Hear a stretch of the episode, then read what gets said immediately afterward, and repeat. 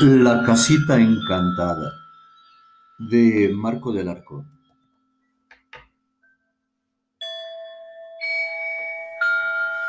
Uno de los trabajos que más se realizaban en Guaya hace muchos años era la carpintería. Muchos hombres se dedicaban a este oficio y por la competencia hacían trabajos muy bonitos. Es más, mi papá era carpintero. Pero te voy a contar la historia que le pasó a una niñita de mi pueblo. Sucede que por allá, por el llano grande, así le decíamos al hoy deportivo, muy pegadito de él, había dos carpinteros, don Beto y don Pedro. Sus locales estaban uno frente al otro. Ambos tenían familia, solo que a la hora de la comida, don Beto se iba a compartir los alimentos con los suyos y a don Pedro le llevaban de comer hasta su carpintería. Casi siempre era la misma hija la que se la llevaba Vivía muy cerca, es más, ni siquiera salía de su terreno. Le preparaban lo que el papá iba a comer y la niña se encargaba. Algunas veces cruzaba la extensa huerta y otras se iba por la calle, jugando siempre por el camino. La casa donde don Pedro tenía su carpintería era de dos habitaciones, una amplia y una pequeña.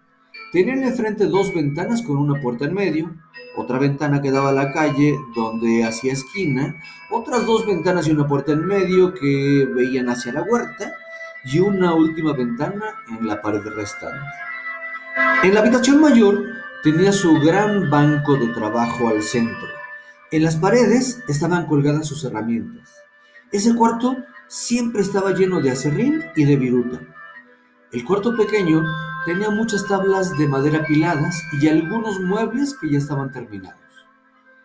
La casa estaba hecha de madera, de unos palos muy grandes a los que les llaman morillos, los cuales están apilados uno sobre otro, sujetados por las esquinas en donde se cruzaban y se enganchaban para quedar fijamente entrelazados para sostener el techo. También les hacían los huecos para puertas y ventanas, colocando madera muy buena como marco en donde también se fijaban las vigas de las paredes. Luego, esa madera la cubrían con una mezcla hecha de barro y paja, y con ese material tapaban las paredes. Luego de que se secaba, ya se podía pintar, del color que fuera. Arriba colocaban un techo de lámina de dos aguas alto para que el agua de la lluvia escurriera. Lo bonito es que en el espacio que se formaba debajo de ese techo se podía usar de muchas maneras, para guardar cosas, para tender la ropa, hasta para otra recámara o para jugar a las escondidas. A ese espacio se le llama tapanco. En ese entonces, la niñita tenía como seis años. Era muy bonita, platicadora y juguetona. Se llamaba Emma. Y cuando le llevaba la comida a su papá, le gustaba sentarse en la viruta o en el acerrín y platicar con él mientras comía. Le gustaba tomar en sus manos el acerrín y dejarlo caer. Le encantaba sentir cómo se deslizaba por sus dedos. Lo hacía cerca del suelo para no levantar polvo y ensuciar la comida de su papá, quien se sentaba cerca de ella, en un banco y una mesita que tenía lista para cuando llegara su hija. Ellos disfrutaban mucho sus momentos. Ninguno de los dos lo decía, pero eran felices de compartir ese tiempo juntos. Todos los días sucedía lo mismo. Emma bajaba con la comida para llevársela a su padre y acompañarlo a comer. Pero sucedió una ocasión que junto con la comida a don Pedro le mandaban unos buñuelos. Sí los conoces, ¿verdad? Son esas tortillas delgadísimas de harina que se frían en aceite y al quedar doraditas se les coloca azúcar. Es un postre muy sabroso. Bueno, pues esa vez le mandaron cinco a su papá, solo que por el camino la niña se fue despacito disfrutando uno de ellos. Así que cuando llegó, llevaba las manos llenas de azúcar. Su papá, como siempre, la recibió alegremente y se fueron a sentar. Mientras él comía, le dio otro buñuelo a su hija sin saber que ya era su segundo. Ella muy contenta lo tomó y se lo empezó a comer con mucha calma, disfrutándolo lentamente. A don Pedro le gustaba ver cómo lo saboreaba y entre mordida y mordida los dos platicaban. Algo curioso que sucedió ese día, y no era que Emma tenía las manos llenas de azúcar, sino que en el lugar donde se sentó, estaba dejando pedacitos de buñuelos y mucha azúcar regada. Nadie se imaginaba lo que iba a pasar, pues mientras estaba platicando y comiendo, se observaban algunos movimientos en la viruta y el acerrín. Emma se dio cuenta y le pareció curioso. Ella seguía platicando con su papá, pero divirtiéndose de cómo se movían los restos de madera en el piso. Así estuvo un buen rato. Cuando su papá terminó de comer, ella se levantó a recoger los platos y justo cuando iba a sentarse nuevamente a su lugar, observó como una pequeña manita tomaba un pedacito de buñuelo azucarado y se lo llevaba entre la viruta. Ella se quedó muy sorprendida, pero no se asustó. No le dijo a su papá. Es más, tomó otros pedacitos, los aventaba por donde había desaparecido la manita y otra vez salía. Tomaba el pedacito y se escabullía por la viruta. Emma estaba muy emocionada. No sabía qué pasaba, no sabía qué era, pero se estaba divirtiendo. Se sentó y siguió aventando los restos que encontraba hasta que ya no hubo más. La manita salió todas las veces que le cayó comida, como que le gustó el buñuelo. Emma no trató de buscar entre la viruta, dejó que el misterio se quedara en el ambiente. Se quedó emocionada y finalmente, cuando ya no hubo más apariciones, tomó los trastes y se despidió de su papá. Al siguiente día, llegó emocionada con la comida. Esperó a que su papá le pidiera que le sirviera y como siempre, se pusieron a platicar. Ella notó que nuevamente se movía la viruta por donde caía comida. Esta ocasión le habían mandado a don Pedro unas galletas como postre, así que había pedacitos de tortilla y de galleta tirados alrededor de su papá. Entonces se dio cuenta que la manita se llevaba solo los pedazos de galleta y no de tortilla. Seguía platicando con su papá, pero estaba atenta a la viruta. Se dio cuenta también que había veces que la manita salía con la manga de color verde, otras con la manga de color naranja. Entonces se puso muy atenta. Efectivamente, no era la misma manita. Se quedó boquiabierta y dijo muy suavecito, Oh, son dos. De repente su papá le dijo, ¿dos qué, hija? Emma se puso muy nerviosa y le contestó, nada, pensé que tenías dos galletas. Su papá soltó una carcajada al tiempo que le dijo, ay hija, me hubieras dicho, ya me las terminé. Emma rió con su papá y le dijo que en su casa había más, que ella allá comería. Tomó los trastos, los empezó a juntar en su canasta, le dio un beso a su papá y regresó cantando hacia su casa, caminando entre la huerta. Cuando de pronto empezó a escuchar una vocecita que la llamaba muy quedito. Emma, Emma. Ella se detuvo, volteó para donde se escuchaba la voz, la buscaba de un lado a otro, pero no la encontraba. Entonces retomó su camino, cuando de repente, otra vez, Emma, Emma. La vocecita la volvió a llamar. Emma volteó nuevamente y empezó a buscar. En eso, vio que las hojas de una hortensia se movían. Sí sabes lo que es una hortensia, ¿verdad? Bueno, pues si no lo sabes, es una planta que da unas flores grandes muy bonitas, de muchos colores, como una esfera. Lo curioso es que crece como en forma de bola. Una bola de hojas y flores de colores. Bueno, pues de adentro de esa bola salió nuevamente la manita. Se colocaba como pidiendo más galleta. Emma lo entendió y les dijo, ya no hay, pero si me esperan, les traigo más. Y arrancó a correr hacia su casa. No fue una carrera de miedo, sino de urgencia por regresar, de encontrar a los dueños de las manitas. Corrió muy rápido, tomó dos galletas de la cocina de su mamá y regresó apresurada a la huerta. Se sentó frente a la hortensia y dijo, aquí están las galletas. ¡Oh, sorpresa! Ahora sí, no salieron dos manitas, salieron los cuerpecitos. Emma estaba muy sorprendida, emocionada, no podía creer lo que pasaba. Era una parejita de personitas muy pequeñas, niño y niña, como de 30 centímetros. Era una cosa sorprendente. les dio una galleta a cada quien y se quedó viendo cómo la tomaban mientras regresaban a esconderse. Ella les dijo, no se vayan, cómanse su galleta conmigo. Las pequeñas personitas se vieron entre sí, voltearon a ver alrededor de la huerta y como la bola de hortensias los cubría, regresaron y se sentaron con él. Desde ese momento se hicieron amigos. La gente decía que Emma jugaba y hablaba sola, pero la verdad es que nadie veía a sus acompañantes, solo ella. Así pasó mucho tiempo con sus amiguitos. A su familia no se le hizo raro, ya que es común ver a un niño jugar y solo y platicar también, pero no le pusieron atención. Sin embargo, sí se daban cuenta que las cosas desaparecían. Pensaban que alguien se las había escondido. También decidieron, se dieron cuenta de que Emma guardaba galletas y buñuelos en sus ropas y se iba corriendo. Los grandes solo decían, esa niña va a engordar. Y así pasaron los años. Don Pedro dejó de trabajar la carpintería.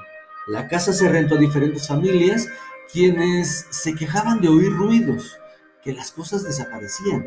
Entonces le hablaban a Emma, quien, aunque ya había crecido, se encargaba de esas cosas. Se daba una vuelta por fuera de la casa y por la huerta, y todo se tranquilizaba. Nunca nadie se dio cuenta que en esas vueltas que se echaba iba tirando galletas y buñuelos para sus amigos. La gente decía que tenía poder sobre los duendes. El tiempo pasó, Emma se casó, tuvo cinco preciosos hijos, dos hombres y tres mujeres. Los veía crecer con mucha felicidad, pero también entendía que el tiempo no perdonaba, pues esa casita que ella tanto amaba por haber pasado muchos, muchos momentos con su padre, en donde había conocido a sus dos amiguitos, el paso del tiempo la estaba destruyendo. De vez en cuando la mandaban reparar y se seguía rentando. Un día, tristemente, su papá, quien estaba muy viejito, enfermó y pasó a mejor vida. Eso le dolió mucho a Emma, lo extrañó demasiado y para colmo, la casa se dejó de rentar. Empezó a deteriorarse más rápido, incluso como que se fue de lado. Dicen que la gente escuchaba ruidos que allí espantaban. Los hijos de doña Emma crecieron. Algunos se casaron, otros se dedicaron a sus trabajos y profesiones. Ella se fue a vivir a las orillas del pueblo a un lugar llamado La Cruz Verde. Allí tenía un terreno extenso con una casa muy grande. Vivía feliz, aunque extrañaba a su padre. Además, cuando pasaba por la carpintería, sufría de verla abandonada y maltratada. Algunos la vieron derramar lágrimas en muchas ocasiones. Una noche, en su casa, se encontraba muy triste porque decía que la carpintería no podía terminar así, que tenía sus recuerdos y la imagen de su padre. Entonces, su tristeza fue escuchada. De pronto, escuchó unas carreritas, unos pasitos que iban de un lado a otro. Ella pensó que un animal había entrado y corrió por una escoba. Se llenó de valor. Empezó a preparar un escobazo cuando de repente por abajo de un mantel, ¡zas! tiró el primer golpe pero qué bueno que falló, porque con cara de alegría salieron sus amigos. Ella se agachó muy contenta. Tenía mucho que no los veía. Era la primera vez que la visitaban en su casa. Se pusieron a platicar y a pesar de sus pláticas, de que estaban comiendo galletas, la veían muy triste. Le preguntaban si sufría por su papi y ella contestó que sí, pero que además por la carpintería la que casi estaba por caer. Ellos le dijeron que no se preocupara, que todo estaría bien. Le tocaron las mejillas al tiempo que desaparecían. Doña Emma se quedó tranquila, como que la visita le hizo bien. Guardó la charola de las galletas y se subió a dormir. Dicen que esa noche fue muy rara, que hubo un intenso viento que chiflaba. Los árboles se mecían, algunas casas perdieron las láminas de sus techos, ya que fueron arrancadas por el viento. Estuvo muy fuerte, toda la noche sopló. Al salir el sol, todo era normal. Amaneció un día lleno de paz. Ella se sentía diferente, sin pena, sin tristeza.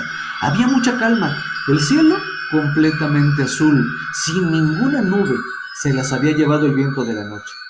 El astro rey resplandecía en el este, así que decidió tomar las cosas que había preparado para el desayuno y compartir ese alimento con su mamá. Arregló una canasta que le hizo recordar cuando le llevaba la comida a su papi. Curiosamente, no se sintió mal. Entonces, manejó hasta la casa de su mamá. Llegó por la parte de arriba, se estacionó, bajó las cosas, entró e hizo feliz a su mami. Ya tenían tiempo de no verse. Desayunaron, platicaron y rieron hasta el cansancio.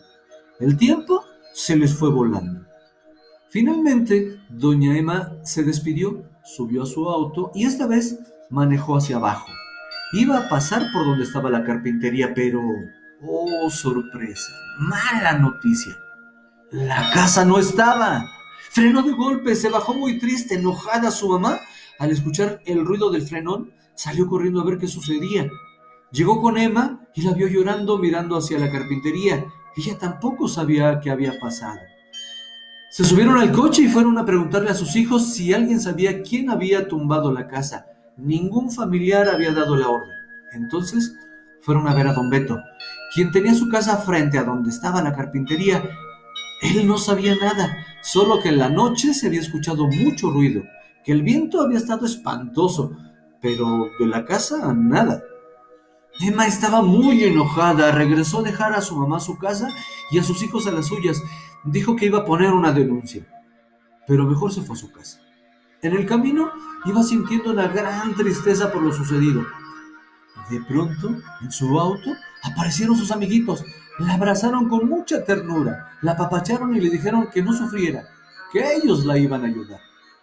Ella aprovechó su presencia y se desahogó. Les platicó cuánto significaba para ella esa casa, cómo ellos habían sido testigos de la convivencia con su papá, pues allí los conoció. Lloraba y lloraba mientras ellos la apapachaban. Le daban golpecitos en la espalda, la consolaban para alegrarla. Le dijeron que le tenían una sorpresa. Le comentaron que en su paso por esta tierra nunca habían tenido alguien que los tratara tan bien, que en agradecimiento a esa amistad al cariño y atención que siempre le tuvo su papá, le iban a hacer el regalo más bonito del mundo. Ella se quedó callada. En verdad la distrajeron. Se quedó pensativa un momento. Mm, les dijo que la amistad nunca debe ser recompensada, que con la alegría que se obtiene basta. Sus amiguitos le dijeron, cálmate, Emma, deje esos rollos para otra gente. Nosotros te queremos dar una sorpresa y un regalo que vas a amar toda tu vida. Ella se echó a reír y les dijo, está bien, está bien. Llegaron a su casa, entraron y dejaron el auto en el estacionamiento. Al bajarse, los duendecillos la tomaron uno de cada mano. La condujeron a la parte trasera de su casa. Antes de llegar hasta atrás, le dijeron, ¿confías en nosotros? Y ella les dijo, claro que sí. Entonces le pidieron que se agachara que la iban a cubrir los ojos para entregarle su sorpresa. Ella se agachó, dejó que le colocaran una mantita en los ojos y se dejó llevar. Sintió que el camino hasta la esquina de atrás de su casa, un poquito sobre el pasto del patio trasero, sintió que estaba cerca del final del terreno, pero que todavía faltaba un poco. Entonces se detuvieron y los duendes le preguntaron, ¿te acuerdas del gran ruido que se escuchó anoche? Ella les contestó, claro, el viento sopló muy fuerte toda la noche. Ellos le dijeron, pues no fue el viento, quítate la venda. Y como siempre que alguien te tapa los ojos, empiezas a ver muy borroso.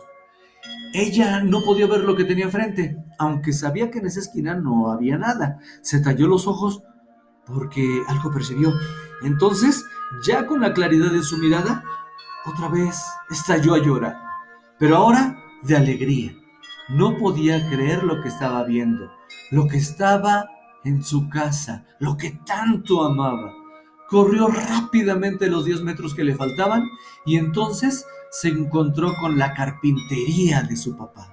Los duendes se la habían llevado. Estaba emocionada, feliz, reía a carcajadas. Sus amiguitos contentos saltaban alrededor de ella. Entonces los levantó en sus brazos, los apretó fuertemente y les agradecía con besitos en sus mejillas. Mientras la mirada extasiada les comentó que tuvo un sueño muy raro, pero que no le había hecho caso. Soñó que el viento se llevaba a la casa de su papá, pero parte por parte, como en las caricaturas. Veía cómo se iban los fragmentos en el aire y que volaban una gran distancia. Después, al llegar a un punto, empezaban a llegar las piezas y daban vueltas en un remolino, hasta que todas estaban juntas. Entonces comenzaban a bajar en orden y a armarse, como un rompecabezas, hasta que la casa quedó completa. Dijo que había sido un sueño muy extraño, a lo que sus amigos duendes le dijeron, no fue un sueño, Emma. Nosotros te mostramos cómo nos trajimos tu casa. Y exactamente así fue, así como lo soñaste. Ella estaba muy contenta, demasiado. Les agradeció mucho, estaba sorprendida de que le mostraran cómo fue el traslado. La casa había quedado todavía mejor, puesto que ahora la habían dejado en alto. Es decir, había que subir unos escalones para encontrar un pasillito de madera en el frente, como pórtico. Todo lo demás estaba igual. Ella abrió la puerta y vio las habitaciones. Estaban del mismo tamaño, pero aunque la madera se veía antigua, la casa se veía recién construida. Entonces les dijo, ¿me ayudan? Le vamos a poner muebles. Los tres se fueron corriendo a la casa grande. Ella fue eligiendo lo que se quería llevar. Les dijo, esta sala, y sin darse cuenta, los duendes la desaparecieron. Esta cama, este mueble, y como acto de magia, todo iba desapareciendo y llegando a la carpintería. Cuando ella terminó de elegir todo lo que quería, se sorprendió de que al voltear, nada estaba en su lugar. Volteó a ver a sus amiguitos y ellos le dijeron, ya están en la casita. Emma estaba muy contenta. Salieron rápidamente para allá y se sorprendió al ver que todo estuviera acomodado. Le encantó cómo se veía. La decoración era divina, como casa de campo, con un aire de antaño. Al entrar, se encontraba una salita. En medio, una mesa de centro. Fotografías y cuadros colgados en las paredes. Un estante con recuerdos, adornos. En la habitación pequeña había una cama matrimonial un buró y un tocador. La verdad había quedado preciosa. Desde aquel momento, ese fue su lugar favorito, a donde iba a pensar, a reflexionar. Es más, es donde prefiere dormir cuando ha ofrecido todas sus recámaras a sus visitas, pues allí están sus recuerdos, imágenes mentales que su padre y de la niña que lo acompañaba. La casita, como los duendes la llamaron, quedó al fondo de su terreno atrás de su casa de la Cruz Verde, en una esquina, rodeada de un gran patio empastado, verde, lleno de flores, de árboles, con vista al sol del amanecer. Esta historia es verdad y creo que algún lector siempre supo de quién estaba hablando. Pues bien, si tienes la suficiente confianza, puedes pedirle a doña Emma que te muestre su casita. Y si eres un visitante, pregunta dónde queda la Cruz Verde y tal vez puedas conocerla. Es un agradable lugar para pasar una excelente velada.